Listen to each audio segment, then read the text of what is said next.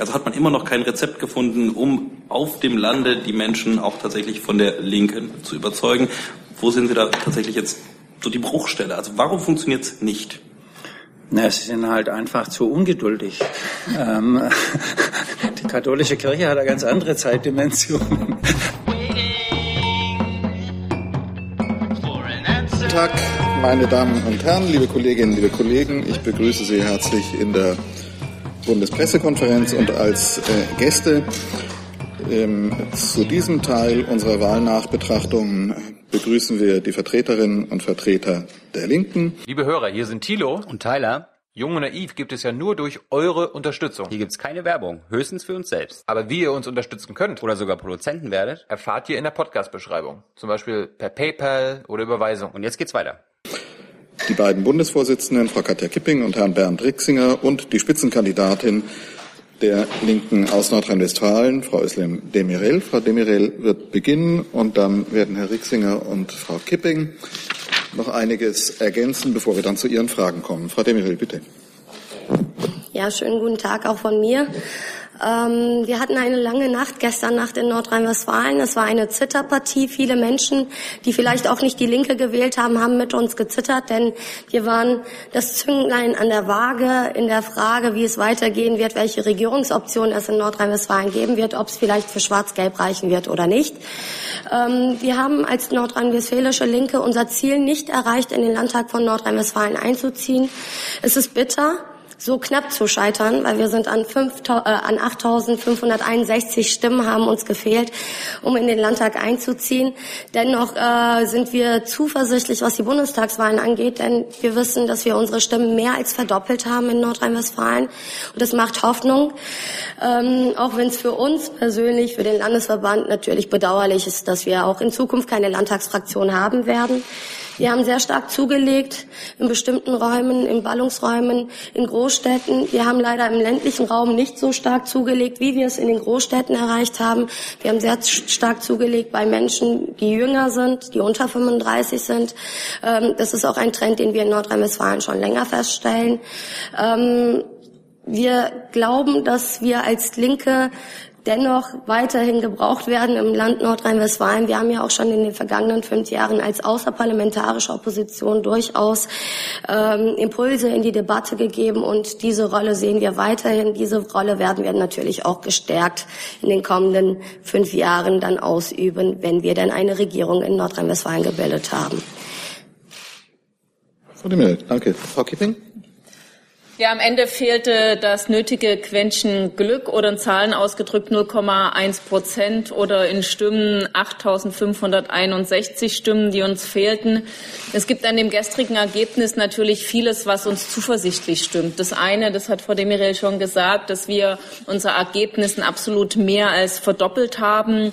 Die Wahlergebnisse bei den Jungen liegen bei sieben bis acht Prozent. Es gibt Wahlkreise, wo wir zweistellige Ergebnisse eingefahren haben, wie in Bielefeld oder Wahlkreise in Köln.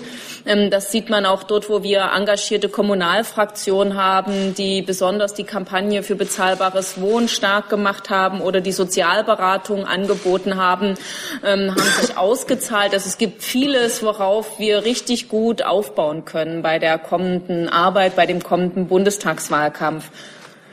Eins der wichtigsten Wahlziele, den Einzug in den Landtag, haben wir nicht geschafft und das ist bitter. Ähm, auch wenn wir wissen, dass es unter schweren Bedingungen der Wahlkampf stattgefunden hat. Wir hatten keine Landtagsfraktion. Ähm, die anderen haben sich, ähm, gerade SPD und Grüne, an uns abgearbeitet. Ich will noch was Grundlegendes sagen. Denn wir haben zwar zugelegt und bei uns war es ganz knapp, aber es gibt ja einen anderen Trend, der sehr offensichtlich ist und alles andere als knapp war. SPD und Grüne haben zusammen fast 13 Prozent verloren. Das ist, denke ich, zum einen Ergebnis einer verfehlten Landespolitik, die wir als außerparlamentarische Opposition aus gutem Grund kritisiert haben. Das ist offensichtlich auch ein Ergebnis davon, dass Hannelore Kraft, die als Kümmererin galt, ähm, sich offensichtlich nicht mehr gekümmert hat oder bei den Leuten angekommen ist. Sie kümmert sich nicht mehr kann also sagen, es ist auch eine Art Abwahl der rot-grünen Verwaltungstristesse gewesen.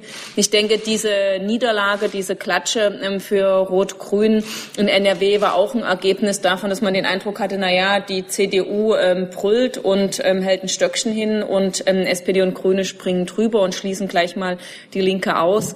Aber kurzum, diese Verschiebung ähm, weg von allem, was äh, links von der CDU steht, ist sozusagen ein größerer gesellschaftlicher Trend, mit dem wir uns auch ähm, kritisch auseinandersetzen müssen.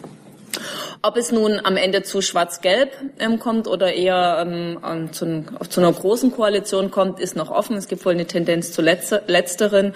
Auf jeden Fall kann man sagen, dass ähm, sich hier noch mal eins zeigt: ähm, Wenn die Linke ähm, nicht ähm, stark genug drin ist in einem Parlament, dann hat auf jeden Fall Schwarz-Gelb Aufwind und das verheißt nichts Gutes, denn das steht im gesellschaftspolitisch auf jeden Fall für soziale Kälte und für Deregulierung. Abschließend noch Folgendes. In NRW leben 700.000 Kinder in Armut. Und allein finde ich, diese Zahl macht deutlich, wie wichtig es gewesen wäre, dass auch ein Land wie NRW eine linke Landtagsfraktion hat, die wirklich eine verlässliche Stimme ist. Dass das nicht passiert hat, ist bitter. Die Verdoppelung aber wiederum ist für uns ein Ansporn ähm, für den Bundestagswahlkampf. Wenn dieser Trend sich fortsetzt, äh, nur zu sagen, braucht uns nicht bange sein vor dem Bundestagswahlkampf. Danke, Frau Gipping. Und Herr Rixinger, bitte. Ja, wir fühlen uns äh, gestärkt. Wir haben jetzt in zwei Wahlen aufeinanderfolgend äh, fast äh, jeweils unsere Stimmen verdoppelt oder mehr als äh, verdoppelt. Das äh, zeigt, die Balken gehen für uns nach oben. Wir sind, haben Rückenwind äh, für die Bundestagswahl. Die Genossinnen und Genossen in NRW haben einen engagierten Wahlkampf gemacht. Umso bitterer ist natürlich, dass es am letzten Quäntchen Glück gefehlt hat. Was sind daraus für Schlüsse zu ziehen für, die Bundes, für den Bundestagswahlkampf? Es ist immer schwierig, einen Tag unter, unter, später unter dem frischen Eindruck schon so klare äh, Strategien abzuleiten. Wir haben ja jetzt immer erlebt, dass wir einmal über Schulz-Hype, einmal über AfD-Hype gesprochen haben, dann jetzt äh, wieder über das Ende des Schulz-Hypes. Äh, ähm, und man geht große Gefahr, äh, zu schnelle äh, Schüsse zu machen, die dann auch äh, gewaltig daneben gehen. Deswegen werden wir bei unserer Linie bleiben. Wir werden einen eigenständigen Wahlkampf für uns selber machen, für eine Stärkung der Linken. Wir werden eine Regierungsbeteiligung nicht ausschließen, sondern sie verbinden mit klaren Konzepten für einen Politikwechsel. Die werden wir auch den, äh, äh, der SPD und den Grünen äh, anbieten. Wir werden aber auch deutlich machen, dass die Linke als starke Oppositionspartei äh, gebraucht wird, wenn es zu keinem äh, Politikwechsel kommt. Was man ganz sicher sagen kann äh, nach diesen Wahlen, dass die Abgrenzerei äh, gegen links der SPD nichts gebracht hat, sondern sie hat sie weiter nach äh, unten getrieben.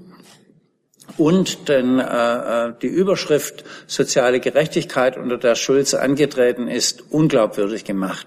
Insbesondere das äh, Liebäugeln mit der FDP war ein großer, großer Fehler, ähm, weil auch der wohlwollendste Wähler und die wohlwollendste Wählerin nicht wirklich daran glauben kann, dass man die FDP in irgendeiner Form mit äh, sozialer Gerechtigkeit verbinden kann ähm, und das dann für die SPD die SPD, den SPD-Slogan völlig äh, unglaubwürdig macht. Man hat im Prinzip die FDP mit nach oben gezogen und sich selber nach unten. Keine schlaue Strategie, also die würden wir niemand empfehlen. Äh, wir selber sind da nicht gefährdet. Ähm, wir ähm, glauben, dass wir unsere Position nach wie vor bei jungen Wählern äh, im urbanen Bereich ausbauen können. Wir haben etwas verloren, was auch nichts Neues ist in den äh, sozialen Brennpunkten. Der Begriff ist auch blöd, aber bei den Erwerbslosen, äh, ähm, aber sind dort immer noch überdurchschnittlich ähm, und werden unsere Anstrengungen in diesem Bereich verstärken und wie schon mehrmals angekündigt bei den äh, Lohnabhängigen auch, wobei das ja manchmal sowieso ein bisschen schwer auseinanderzubringen ist, wenn man sagt, urbane Schichten, das sind ja auch oft Arbeitnehmer und Lohnabhängige, die man damit äh, anspricht. Aber wir haben eine gute, stabile Basis als Linke und unser Ziel mit einem äh, sehr guten Ergebnis äh, nach bei der Bundestagswahl rauszukommen, müssen wir keinesfalls korrigieren. Eine Partei, die ihre Stimmen verdoppelt hat, muss sich, glaube ich, einen Tag nach so einer äh, Landtagswahl keinesfalls verstecken. Vielen Dank, Herr Rixinger. Die erste Frage hatte Herr Steiner. Ja, Sie haben es angesprochen, die 13 Prozent, die Rot und Grün verloren hatten bei der Landtagswahl. Rot-Grün. Dennoch sind es nur 2,5 Prozent bei der Linken mehr geworden. Wo bleibt der Hype, den Sie gerade bei anderen gesehen haben, bei der Linken? Offensichtlich findet er ja nicht statt. Naja, aber ehrlich gesagt, ein, ein Zuwachs von zweieinhalb Prozent haben bei dieser Wahl wenige zu verzeichnen gehabt. Ähm, und äh, wir haben über 400.000 Stimmen erzielt. Also kann man jetzt Vielleicht wäre Hype, den Begriff hätte ich nicht in den Mund genommen, sondern wir haben ja beide gelernt, dass wir in unserer Periode überwiegend hart arbeiten müssen. Wir gehören quasi zur hart arbeitenden Mitte irgendwie, ähm, äh, um, um nach oben zu wachsen. Also für uns äh, gibt es gerade nicht die Riesensprünge, äh, aber es gibt ein kontinuierliches nach oben wachsen. Ähm, ich finde, das ist für eine äh, linke Partei sehr, sehr viel wert. Da würde man sagen, das Glas ist für uns halb voll und nicht halb leer. Vielleicht kann man da nur ganz kurz ergänzend noch etwas aus nordrhein-westfälischer Sicht dazu fügen.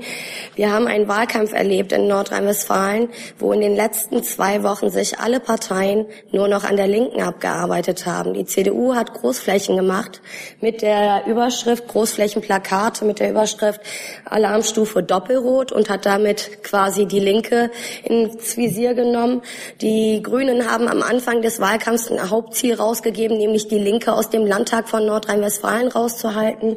Und die SPD hat in der letzten Wahlkampfwoche klar ausgeschlossen, mit der Linken eine Regierung bilden zu wollen. Das heißt, dass auch die Situation, dass SPD und Grüne, die ja auch sagen, dass sie für soziale Gerechtigkeit sind, wenn sie sich an der Linken abarbeiten, dann führt das eben dazu, dass eben dieser Lager dieses Lager insgesamt verliert. Und da muss man auch sagen, dass es in Nordrhein-Westfalen eine klare Abwahl von Silvia Lörmann und Hannelore Kraft gegeben hat, weil sie eben in vielen Bereichen der Landespolitik versagt haben und soziale Gerechtigkeit für sie nur, nur verbal im Wahlkampf aufgetaucht ist wenn uns die letzten Wochen eins gezeigt haben, dass Hypes sehr schnell auch abflauen können und so Luftnummern wären. Und insofern Hypes sind bei uns gerade äh, nicht angesagt. Was es gibt, ist ein sehr kontinuierliches Aufwachsen mit den Mühen der Ebenen, wo man aber sieht, Maßnahmen, die wir in die Wege geleitet haben, zahlen sich aus für meine Gefühle immer ein bisschen zu langsam, aber zumindest sozusagen kann man dann sicher sein, die Basis ist solide und entpuppt sich nicht innerhalb von also dann drei Wochen später als Luftnummer. Dann die nächste Frage von Ihnen, bitte, dann von Würzig. Anna Lehmann von der Taz. Eine Frage an Frau Demirel ähm, im Anschluss an die Frage des Kollegen. Ähm, Sie sagen, alle haben sich an der Linken abgearbeitet, aber trotzdem müssen Sie sich doch fragen, warum ist es nicht gelungen, die unzufriedenen Wähler ins eigene Lager, also zur eigenen Partei rüberzuziehen? Also 40.000 Grünen Wähler haben sich lieber ins Nichtwählerlager verabschiedet, anstatt sich äh, der Linken zuzuwenden. Waren es die falschen Themen, die falschen Kandidaten oder woran hat es gelegen? In der Tat werden wir uns die Zahlen genau angucken und auch nochmal analysieren müssen, woran das liegt, dass wir als Linke zwar genau die Themen ansprechen, die für die Menschen in Nordrhein-Westfalen wichtig waren, nämlich die Frage von Bildungsgerechtigkeit, von Verkehr, von bezahlbarem Wohnraum. Das waren Fragen, die für die Menschen im Fokus gestanden haben. Aber viele Menschen haben dann doch nicht das Kreuz bei der Linken gemacht. Wir werden das in Ruhe analysieren und zur Schlussfolgerung kommen. Aber ich kann Ihnen versichern, dass das Ergebnis nicht heißen wird, wir Linken sind gescheitert. Das Ergebnis wird heißen, es ist bitter für uns. Wir sind noch nicht da, wo wir sein wollen, aber wir arbeiten uns langsam auf. Und man muss dazu sagen, dass wir als Linke in Nordrhein-Westfalen ganz andere Voraussetzungen hatten, als die anderen Parteien es hatten. Es fängt an mit den Finanzmitteln. Ich weiß, dass die CDU einen Haushalt äh, nur für den Landtagswahlkampf von etwa fünf Millionen hatte. Das heißt, SPD und äh, FDP hatten wesentlich mehr Geld zur Verfügung. Wir Linken in Nordrhein-Westfalen hatten gerade, also wir hatten keine Millionen zur Verfügung. Es lag um die 800.000 Euro, was wir für diesen Wahlkampf, für dieses Riesenland zur Verfügung hatten. Insofern haben wir natürlich ganz andere Voraussetzungen gehabt. Dennoch Das sagen wir auch und das habe ich ja auch in den vergangenen drei Jahren als Linke Nordrhein-Westfalen gesagt, weil wir ja von 2,5 Prozent als Ausgangslage losgegangen sind, müssen wir an uns arbeiten und wir müssen natürlich auch uns immer wieder die Frage stellen, warum wir mit den Themen, die die Menschen eigentlich interessieren, wo wir sagen, dass das zentrale Themen für sie sind und sie sagen es auch, nicht durchdringen können. Da werden wir auch in den kommenden fünf Jahren an uns arbeiten. Wir werden das vor allen Dingen als außerparlamentarische Opposition machen. Nur noch mal zu den Zahlen. Wir haben doppelt so viele Wähler von den Grünen geholt, wie die Grünen an Nichtwähler verloren haben. Also wir haben 60.000 geholt und 30.000 sind von den Grünen zu Nichtwählern gegangen. Ebenso von der SPD auch 60.000 geholt. Wir haben von allen Parteien, fast allen Parteien dazu gewonnen. Wir haben an fast keine Partei unmittelbar verloren, außer an die AfD.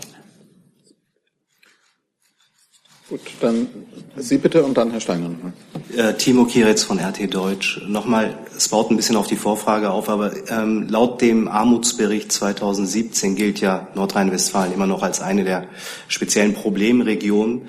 Äh, wie erklären Sie sich, dass trotzdem diese soziale Gerechtigkeit, das Thema da nicht genug gepunktet hat? Und zum anderen haben Sie vielleicht das Thema innere Sicherheit doch ein wenig unterschätzt?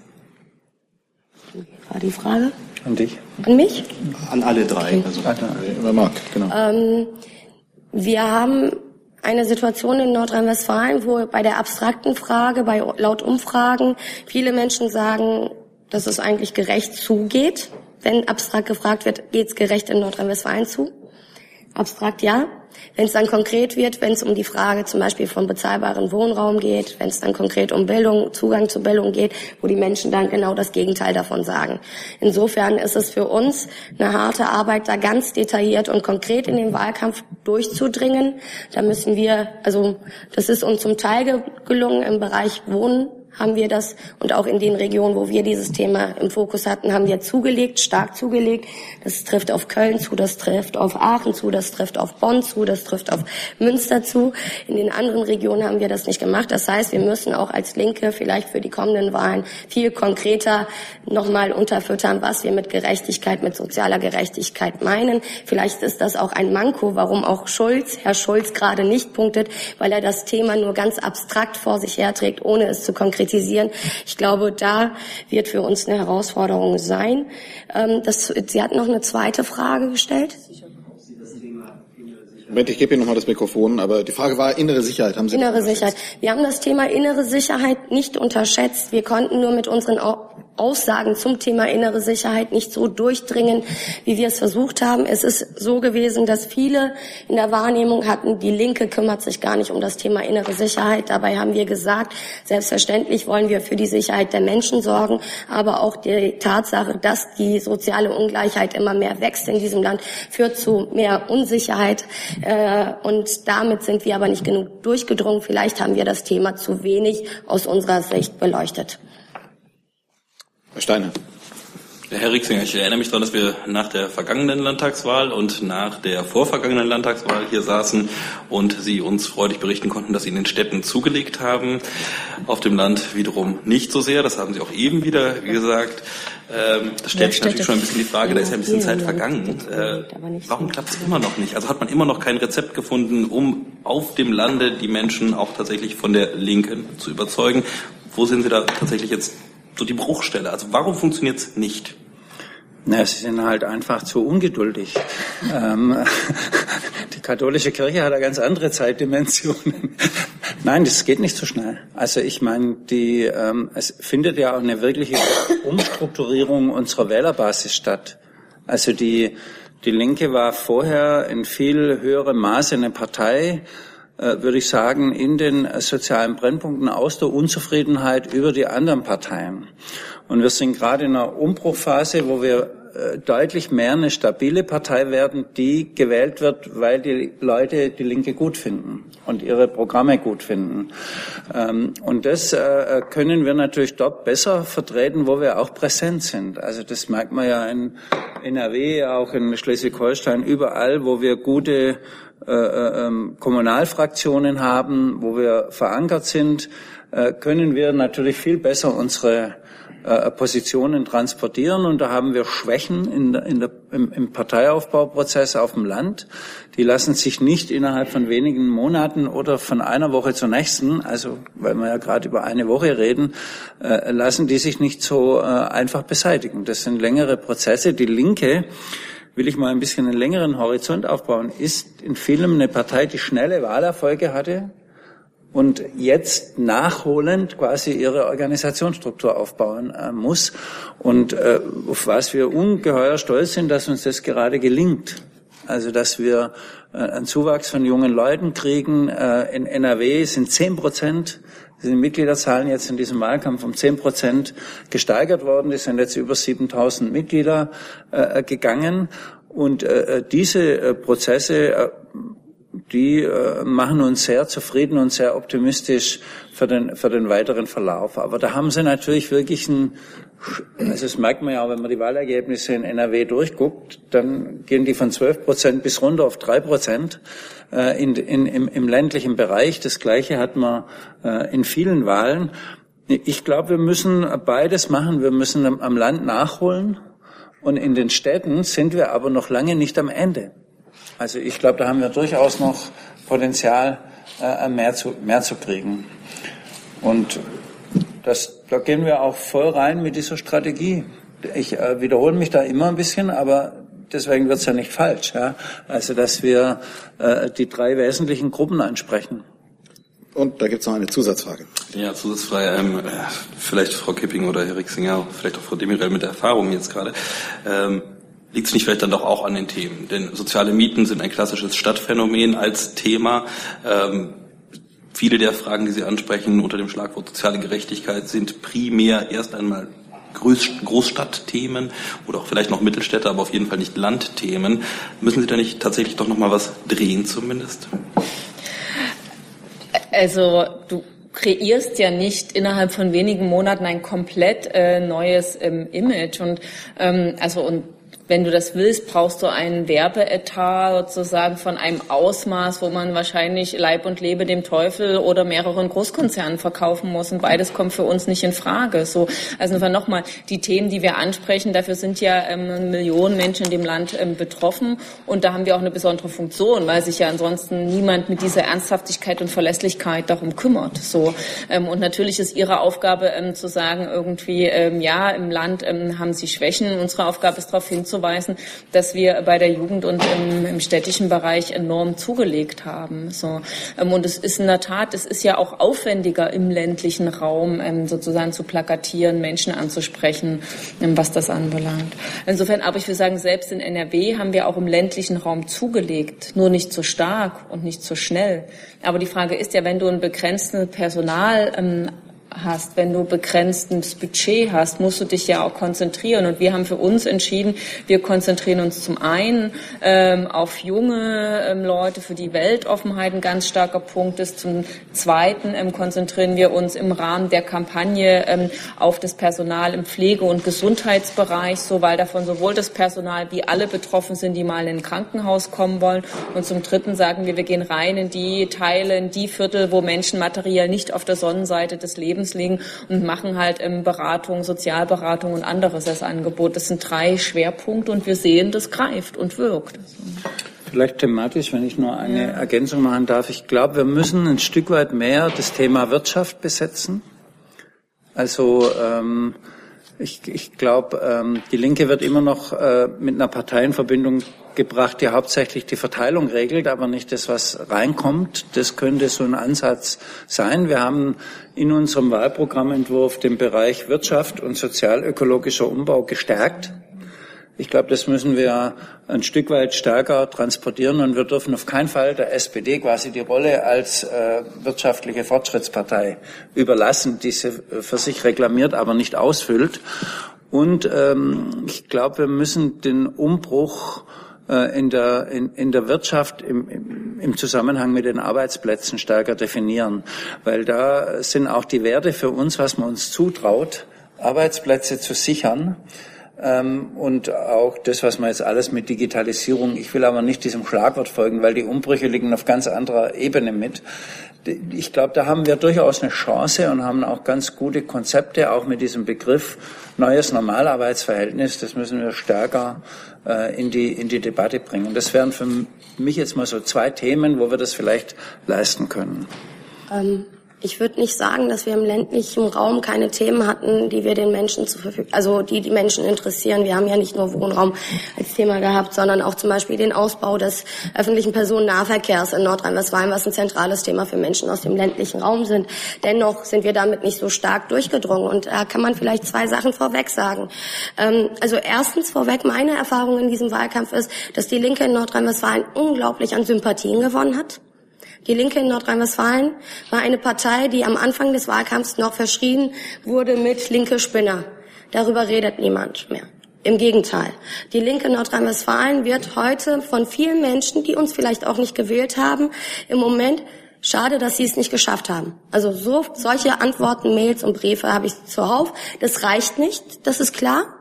Aber das muss man dann auch, also wir müssen da sachlich nüchtern das analysieren, was wir jetzt erarbeitet haben in Nordrhein-Westfalen. Insofern ist die Voraussetzung für uns in Nordrhein-Westfalen, Nordrhein-Westfalen ist nun wahrlich das größte Bundesland hier in dieser Bundesrepublik und damit auch entscheidend für die Bundestagswahl. Bevölkerungsgeiste selbstverständlich.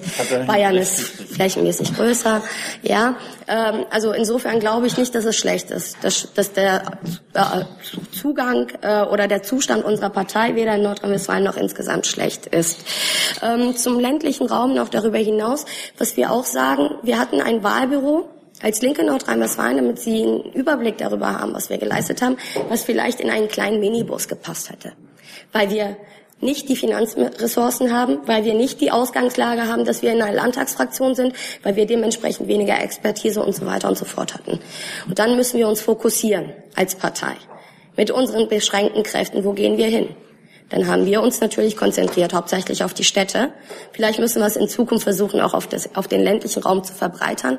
Aber ich glaube, wenn man von der Ausgangslage ausgeht und sagt, wir haben trotzdem zugelegt, auch im ländlichen Raum, bin ich zumindest zuversichtlich, was die Zukunft meiner Partei angeht.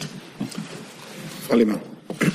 Eine Frage noch zu Rot-Rot-Grün. Äh, das äh, Rot-Rot-Grün oder Rot-Grün hat jetzt, in, wie man es nimmt, hat jetzt in drei aufeinanderfolgenden Landtagswahlen keine Mehrheit bekommen. Ähm, Gibt es überhaupt noch eine äh, theoretische, praktische, rede ich ja gar nicht, Chance äh, für die Bundestagswahl? Ich würde ehrlich gesagt ähm, gar keine Schlussfolgerungen ziehen von den Landtagswahlen auf die Bundestagswahl. Nein, weil ich meine, ehrlich gesagt, wir sind vor zwei Monaten noch da gehockt und haben alle uns über den Schulz-Hype gewundert. Und wie, und alle haben nur noch über Rot-Rot-Grün diskutiert. Jetzt machen wir vielleicht wieder den Fehler, alles abzuschreiben. Äh, ich würde jetzt mal abwarten, was die SPD macht. Also ich glaube, dass die ein Problem haben jetzt natürlich mit dieser Wahl, ein Riesenproblem. Aber welche Schlussfolgerungen sie daraus ziehen, ist nicht gesagt. Es kann auch sein, die machen jetzt ein sehr soziales und sehr linkes äh, Programm. Ich meine, ich würde mich drüber freuen, äh, würde mich aber nicht darauf verlassen. Ja? Ähm, und, und dann gibt's noch mal einen anderen Zug, weil Schulz läuft ja die Gefahr, zum Gabriel zu werden, wenn er quasi wie Gabriel äh, umherschwankt wie so ein Rohr im Wind. Ja? Und da bin ich mal gespannt, was, was da jetzt passiert. Und ich würde mal das ganz gelassen angucken und da gar keine Festlegungen treffen. Die einzige Festlegung, die für uns richtig ist, wir müssen für unsere Konzepte, die überzeugend sind, werben. Und Politikwechsel äh, geht nicht ohne SPD und Grüne und wir müssen äh, die drängen, ähm, nach links sich zu öffnen. Wenn sie das nicht machen, sind sie selber schuld.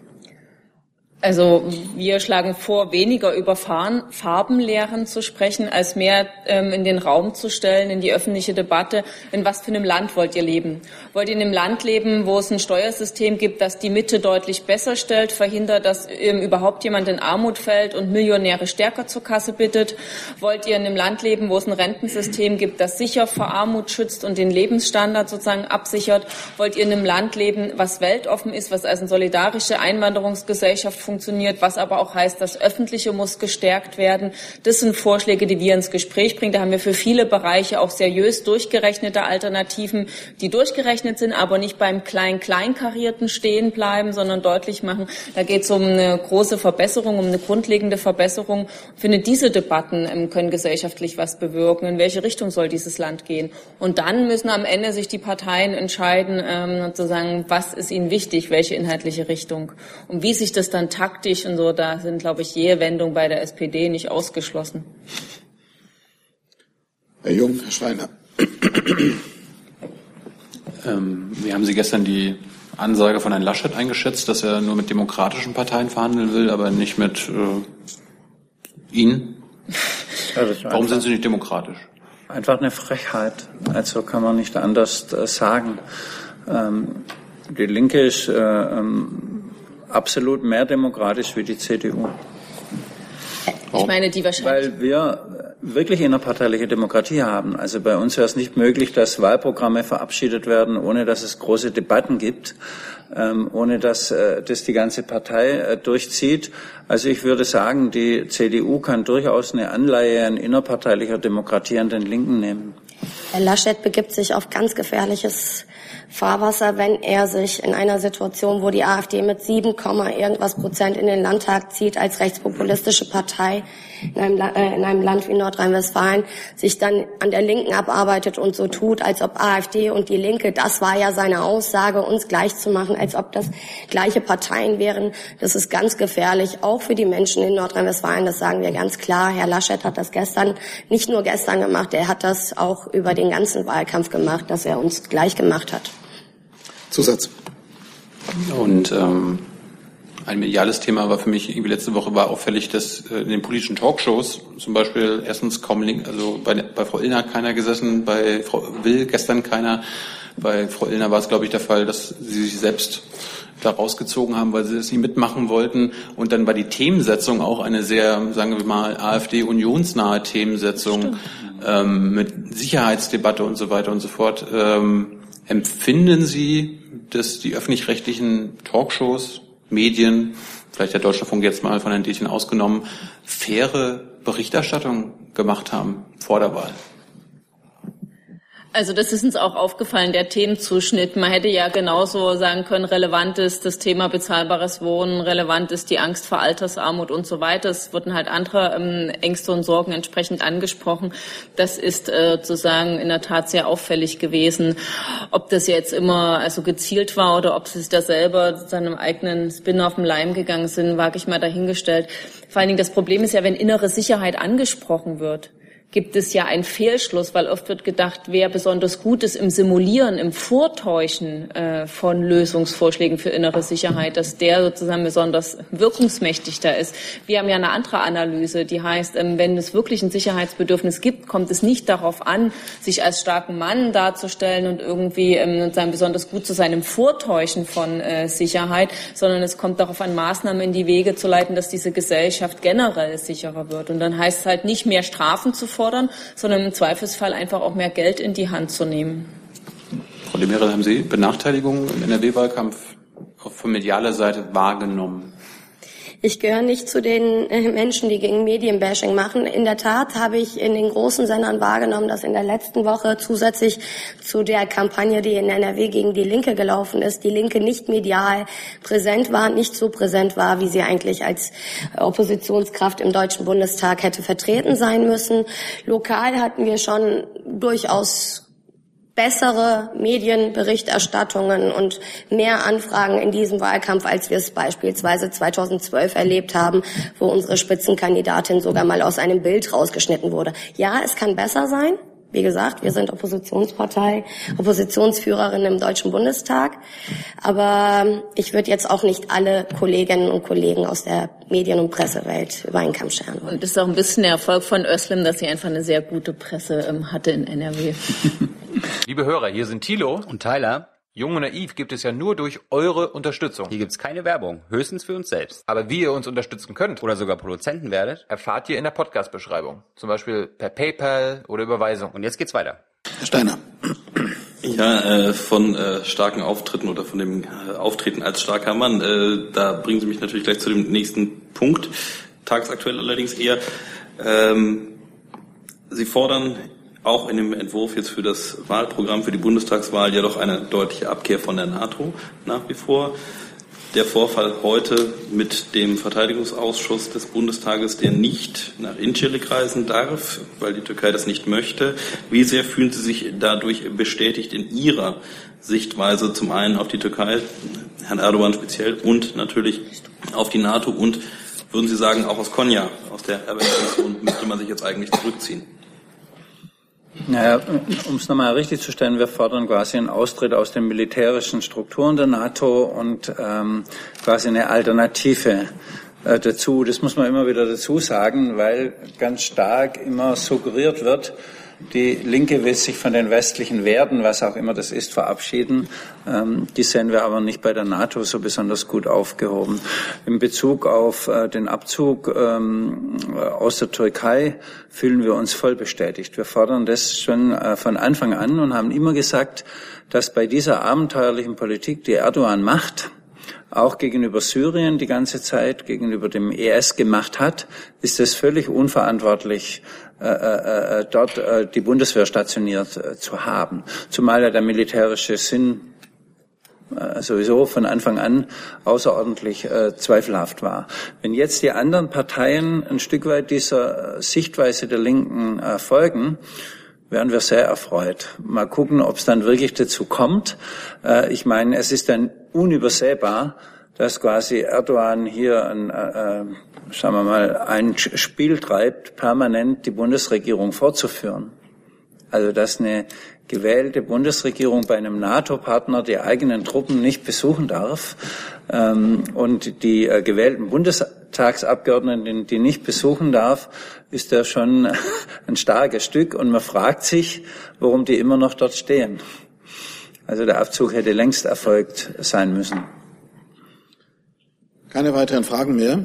Dann bedanke ich mich bei Ihnen für den Besuch bei uns in der Bundespressekonferenz. Einen schönen Tag noch. Wir bedanken uns auch.